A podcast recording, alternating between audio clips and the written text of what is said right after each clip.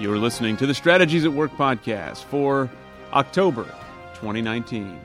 Today's episode is titled Dress Appropriately. While it is commendable to simplify codes of conduct and allow decisions to be made at the lowest possible level, one must not forget the reality of human depravity. Don't assume that all workers will consistently make wise choices, choices aligned with biblical standards. Only those who are self governed under God will make wise choices because they are internally motivated to obey God's standards. However, those who are not self governed under God will be governed by their depraved nature and will not consistently make wise choices. These people will need detailed codes of conduct and accountability. This will cost time and money, which should remind us that managing sin is always costly. And now, Dr. Chester brings us the message titled, Why Then the Law? Well, this morning I want to talk about the topic, Why Then the Law? This is from Galatians chapter 3, verses 19 through 29. In the introduction to the epistle, Paul greeted his brothers and sisters in Christ by acknowledging the role of Christ to give himself for our sins, to deliver and rescue us from the present evil age. This is Galatians 1, verse 4. Implicit in this statement is the truth of total depravity. Mankind needs a rescuer. Human works can never save mankind from his fallen condition. Given this, why then the law? The law was based on mankind's innate attempt to rescue himself, that is, to be his own savior based on his own works. Adam and Eve modeled this flawed presumption in the garden when they made garments of fig leaves, seeking to make themselves acceptable with God. But only God could make them acceptable. Only God could rescue them. Only God could save them. This was was prophetically displayed when God made garments of animal skins and clothed Adam and Eve with them. Scripture records in Genesis chapter 3 verse 21, and the Lord God made for Adam and his wife garments of skins and clothed them. By this act, two key principles of reconciliation with God were revealed. First, forgiveness of sin requires the sacrifice of blood. See Hebrews 9:22 as well. And second, only God can effect the salvation of mankind. These principles foreshadow and point to the singular gospel. The remainder of Scripture in the Old Testament would reveal the fullness of the salvific plan and power of God through Christ. And of course, the New Testament was the fullest revelation of that salvific plan. The truth begs the questions. If reconciliation with God is based on the sovereign grace of God, then why then the law? If man is impotent relative to saving himself by his own works, why then the law? Why would God give a system of righteousness that presumed human potency?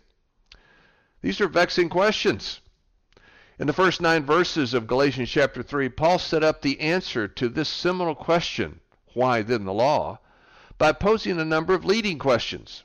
He asked the Galatian believers, for example, in, in verse uh, 2 of chapter 3, given that you have the Holy Spirit within you, did you receive him based on your works or as a gift from God? In verse 3, he says, if the Holy Spirit empowers your salvation, why do you think you empower your salvation? In verse 4, he says, if you suffered at the hand of legalists, why are you trying to become a legalist?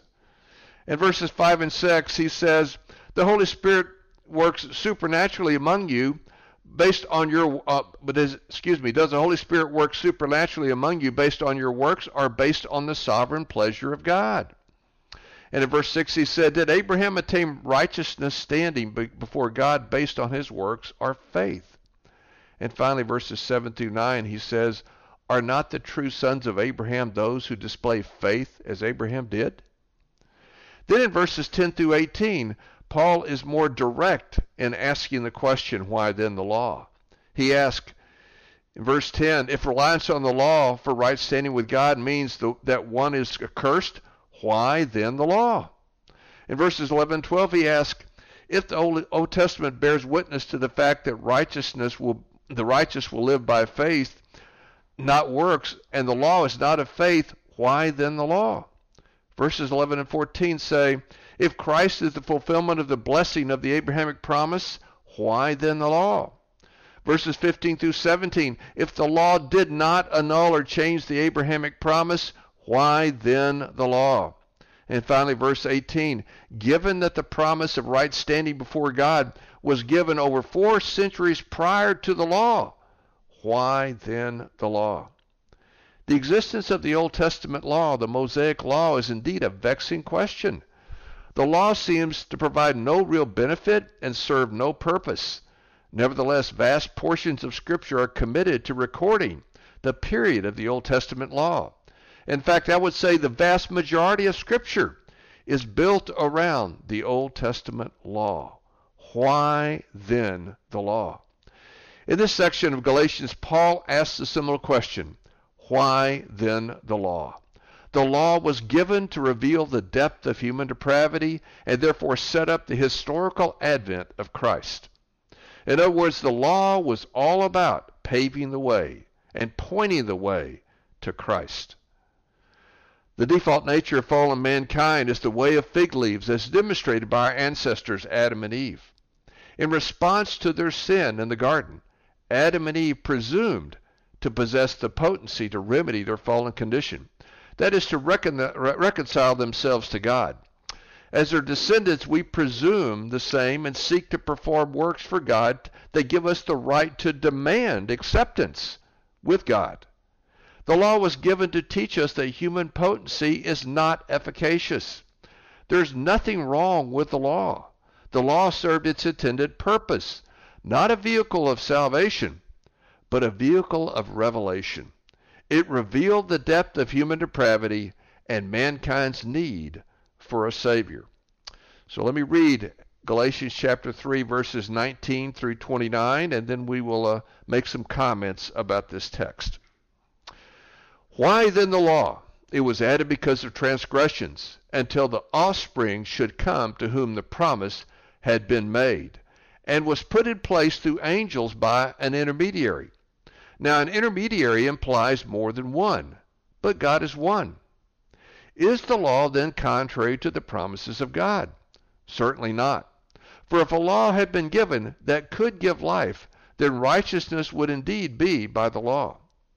But the Scripture imprisoned everything under sin, so that the promise by faith in Jesus Christ might be given to those who believe. Now, before faith came, we were held captive under the law, imprisoned until the coming faith should be revealed. So then, the law was our guardian until Christ came, in order that we might be justified by faith. But now that faith has come, we are no longer under a guardian. For in Christ Jesus you are all sons of God through faith. For as many of you as were baptized into Christ have put on Christ. There is neither Jew nor Greek. There is neither slave nor free. There is neither male or female. For you are all one in Christ Jesus. And if you are Christ's, then you are Abraham's offspring, heirs according to the promise. So let's look at the first two, two verses, verses 19 and 20. I'll read this again. Why then the law? It was added because of transgressions until the promise should come to whom the promise had been made. And it was put in place through angels by an intermediary. Now, an intermediary implies more than one, but God is one. The theme of the last portion of Galatians 3 is stated in the vexing question, Why then the law? In verse 19, Paul gave a summary answer, which he explained in the following verses.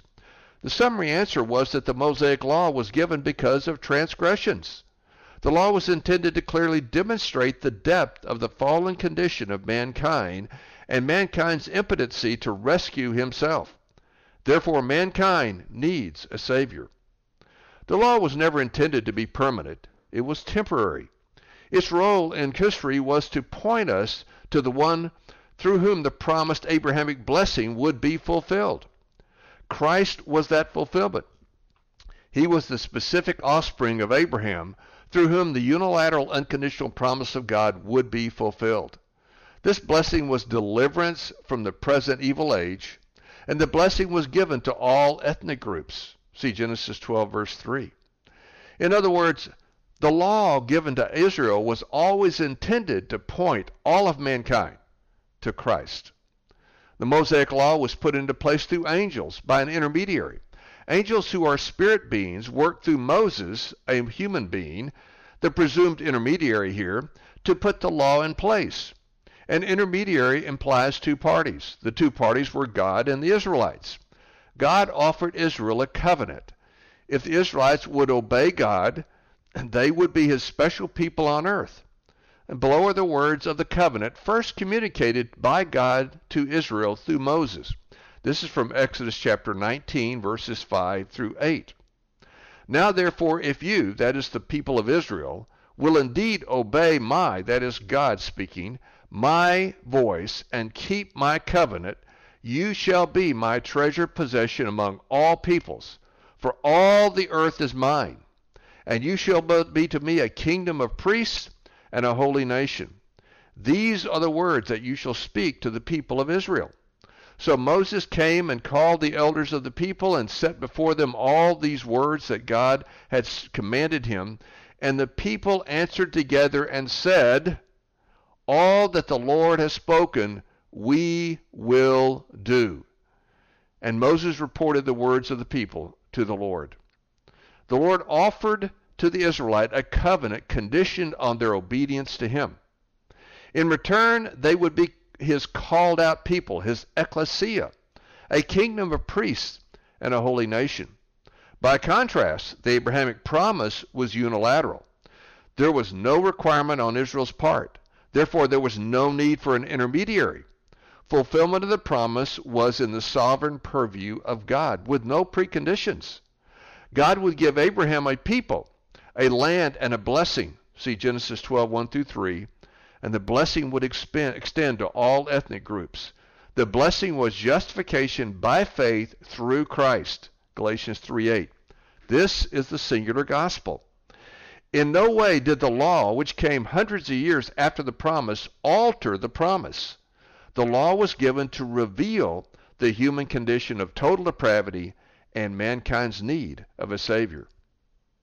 Now, the next two verses, verses 21 and 22. Is the law then contrary to the promises of God? Certainly not. For if a law had been given that could give life, then righteousness would indeed be by the law. But the Scripture imprisoned everything under sin, so that the promise by faith in Christ Jesus might be given to those who believe. The Mosaic Law offered a theoretical way of salvation based on human potency. But mankind was and is impotent. The purpose of giving of a law was to reveal mankind to mankind the depth of his impotency. In other words, mankind was and continues to be totally unable to perfectly obey the law and therefore cannot satisfy the righteous standards of God. Consequently, mankind is totally depraved. Therefore, salvation could not come through an, the un, salvation could only come through the unconditional Abrahamic promise. This is the clear message of Paul. The fall of man was so complete that mankind lacked the potency to be able to perfectly obey the law. This is what total depravity means. By our own efforts, mankind was and is totally unable to satisfy the standards of God. There was nothing wrong with the law as a standard of righteousness. The problem was the totality of human depravity. Consequently, the law served two purposes. First, the law revealed the depth of human depravity, and second, the law revealed mankind's desperate need for the unconditional Abrahamic blessing. The blessing was salvation by the grace of Christ. A seminal mark of those who have received this grace, grace is faith in Christ. And faith in Christ is not a human work. Rather, faith is the evidence of the divine work of regeneration. Now, the remainder verses that we want to talk about today, verses 23 through 29.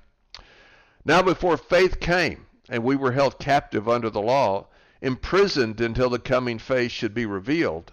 So then the law was our guardian until Christ came, in order that we might be justified by faith. But now that faith has come, we are no longer under a guardian. For in Christ Jesus you are all sons of God through faith. For as many of you as were baptized into Christ have put on Christ. There is neither Jew nor Greek. There's neither slave nor free. There's neither male and female, for you are all one in Christ Jesus. And if you are Christ, then you're Abraham's offspring, heirs according to the promise. The law was in place until the coming faith would be revealed.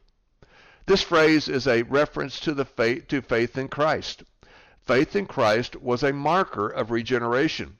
Regeneration is the initial salvific event that evidences reconciliation with God through justification. In verse 19, Paul expands on his initial answer to the question, Why then the law? That stating it was added because of transgressions. Then in verses 23 and 25, he says Paul used the imagery of imprisonment and guardianship to further elucidate his initial response. The imagery of imprisonment implied restrictions or boundaries. Boundaries are necessary for those who do not or cannot behave properly. Obviously, God gets to define what that looks like. The law was congruent with God's standards, but clearly the Israelites failed to obey it. The law revealed the impotency of mankind to be able to perfectly obey God. Consequently, mankind should recognize his or her impotency to fully satisfy the righteous standard of God. In other words, mankind's powerlessness to change his condition of bondage to sin and death should be evident. This means that mankind needs a Savior. Therefore, mankind is imprisoned in the sense that it should be clear that human potency is inadequate to free mankind from the way of fig leaves. Mankind cannot perform enough good works to satisfy, satisfy God's righteous requirements and therefore be reconciled to God. Paul used the imagery of a guardian to illustrate the role of the law also. According to Strong's dictionary, the word translated guardian meant a tutor, that is, a guardian or guide of boys. Among the Greeks and the Romans, the name was applied to trustworthy slaves who were charged with the duty of supervising the life and morals of boys belonging to the better class.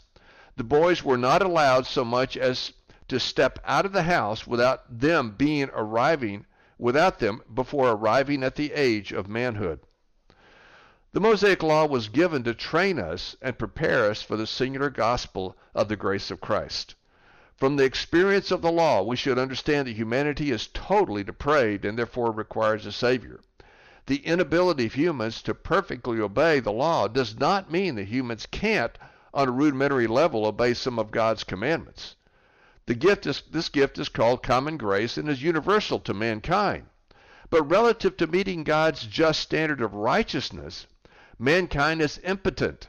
Therefore, God in His mercy gave us Christ, who, according to Galatians 1 verse 4, gave Himself for our sins to deliver us from the present evil age according to the will of our God and Father. Now that Christ has come, the revelation is clear. Mankind is totally depraved, and the only means of reconciliation with God is through Christ. Consequently, we no longer need a guardian to guide us to this truth. The purpose of the Mosaic Law has been fulfilled. Our words cannot save us. Our works cannot save us. Only faith in Christ can save us. This was always the case. Even in the Old Testament, the prophet Habakkuk famously stated this in chapter 2, verse 4 of his book. The righteous shall live by faith. In verse 27 of Galatians chapter 3, Paul used the imagery of baptism to allude to regeneration. Paul intimated that the sovereign work of God through regeneration secured our adoption as sons of God and empowered us to express faith in Christ. The familiar term sons of God is a generic term that intimates our state of being reconciled, includes an intimate personal relationship with God and fellow believers in Christ.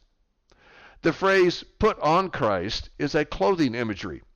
One should be reminded of Adam and Eve's failed attempt to be reconciled with God by clothing themselves. But what mankind could never do for himself, God accomplished through Christ. So those who express faith in Christ are clothed by God. They have put on Christ. This is a rich expression conveying that divine potency has been granted to regenerate, sanctify, and glorify mankind. In verse 28, Paul comments briefly on the ontological equality of the people of God. Though Christ, through Christ, the blessing promised to Abraham is a reality to all ethnic groups, all socioeconomic groups, and all genders. This intimates that all humans are created by God, we are all totally depraved, and we are all redeemable solely based on the work of Christ. Ethnicity does not matter, gender does not matter, and socioeconomic standing does not matter. No one can save themselves from the penalty of sin and death. All are uniquely and individually saved by grace through faith in Christ alone.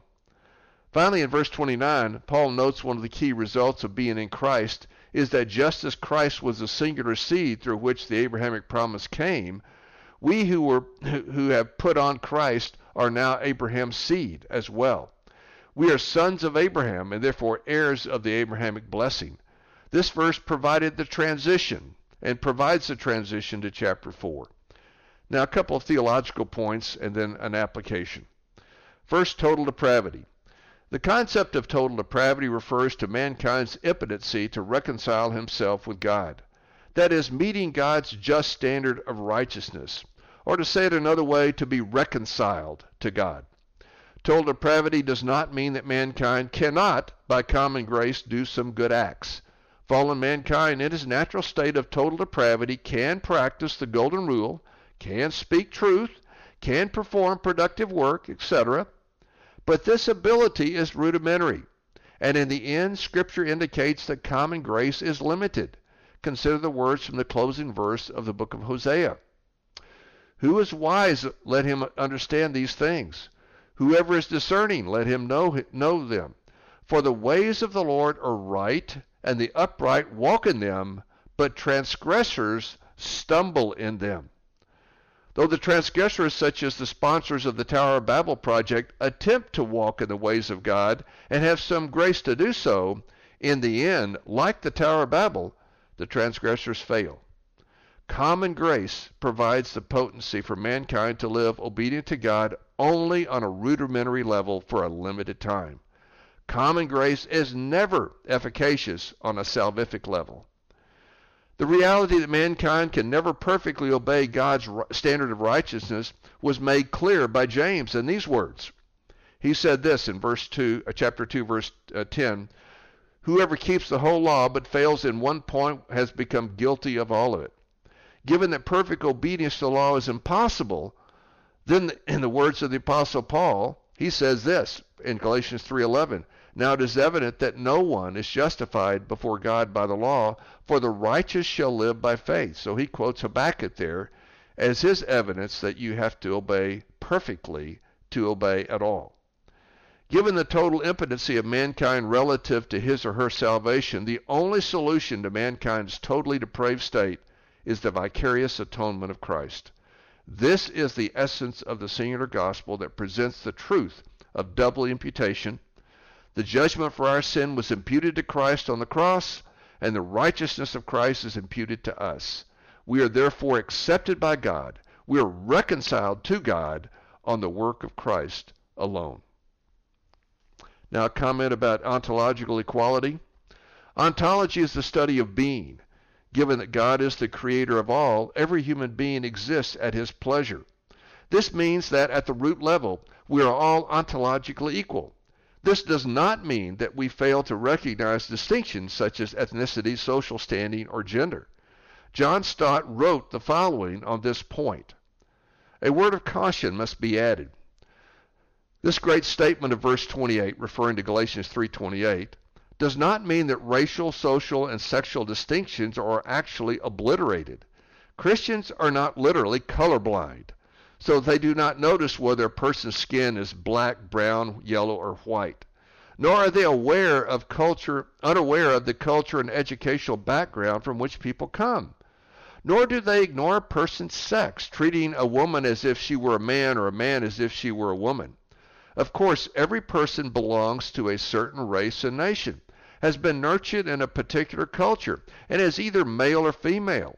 When we say that Christ has abolished these distinctions, we mean not that they do not exist, but that they do not matter. They are still there, but they no longer create any barriers to fellowship. We recognize each other as equals, brothers and sisters in Christ.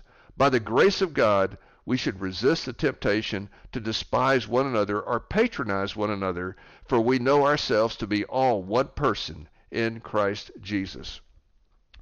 Galatians 2:15 The apostle Paul in reference to himself and Barnabas made an ethnic distinction. He said this: We ourselves are Jews by birth and not Gentile sinners.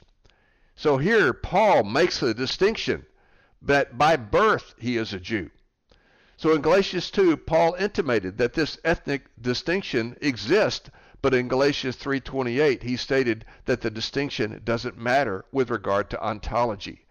That is being. Both Jews and Gentiles are at the core of their being created by God and therefore ontologically equal. Consequently, we, we humans are all equally, totally depraved and saved alone based on the singular gospel of the grace of Christ. Finally, a word of application here. After much internal discussion, one of the major U.S. corporations recently reduced its dress code from 10 pages to two words dress appropriately. How does one define appropriately? There are some who think that t shirts, shorts, or that is, jeans and, with holes in them, and flip flops are appropriate dress for work. There are others who would totally disagree. So, who's right? How does one make this decision? In other words, who gets to define the standard of right and wrong relative to what is appropriate dress? Most like, likely, the leaders of this organization have a perspective on what is appropriate dress, and it would appear that they assume that others would share their view. Therefore, they delegated the responsibility of determining what's appropriate dress to the workers, assuming that the workers would choose what they would choose. In a world where relativism is widely embraced as a personal metric of ethics, why would the leaders expect unity with workers on the definition of appropriate dress? These leaders may have missed key lessons from Galatians 3. The role of law is to define standards of deportment for those who don't know the standards or don't want to submit to these standards. The Apostle Paul, in this chapter in Galatians, explained that the Mosaic Law was given and why it was given. It was given to those who did not understand their own depravity. Accordingly, the law established a divine standard of deportment, and God held them accountable. That is, He held the Israelites accountable to that standard. In the end, the Old Testament Israelites failed to meet the standard in their own strength, which revealed their impotency and need for divine empowerment. They needed the grace of Christ in their lives. So it is with humans today. We all need a divinely defined, uniform standard of deportment and the grace of Christ to empower us to live according to God's standard. The gospel of the grace of Christ produces people who are self governed under God. Those who are self governing under God take responsibility to do what's right, and their definition of what is right is that which aligns with ethics as defined by God. God's ethics are most clearly revealed in Scripture. This means that right and wrong are most clearly defined by Scripture. The common metric of ethics today is pragmatism, whatever works. Most people are persuaded by empirical data, that is, experience, rather than Scripture. The reason to behave in a certain way is how well it works, not whether or not it is right or wrong. At least that's what most people think. From a Christian worldview, however, the reason to behave in a certain way is first and foremost because it is consistent with Scripture, and secondarily, that it produces favorable results. Scripture therefore provides the standard for making ethical decisions. Only recipients of the grace of Christ will be empowered to value Scripture this way and empowered to align with biblical standards. These people will be self governed under God. The dress code, dress appropriately, will work for those who are self governed under God. They will make wise choices because they value biblical ethics as the leaders presumably presumed presumably. But but for those who are not self-governed under God, they will not value biblical ethics and therefore will not make wise choices. If the company wants to make a sound dress code, they need every worker to be self-governed under God. Short of this, the, the leaders will be forced to go back to a detailed dress code that stipulates specifically what the workers can and cannot wear. People who are not self-governed under God do not have the law and the dress code. They will have to have the law of the dress code because, like the nation of Israel in the Old Testament times, their human nature will not allow them to consistently make right choices. But people who are self governed under God will take responsibility to dress appropriately according to the standards of God. May God give us grace to learn to be self governed under God.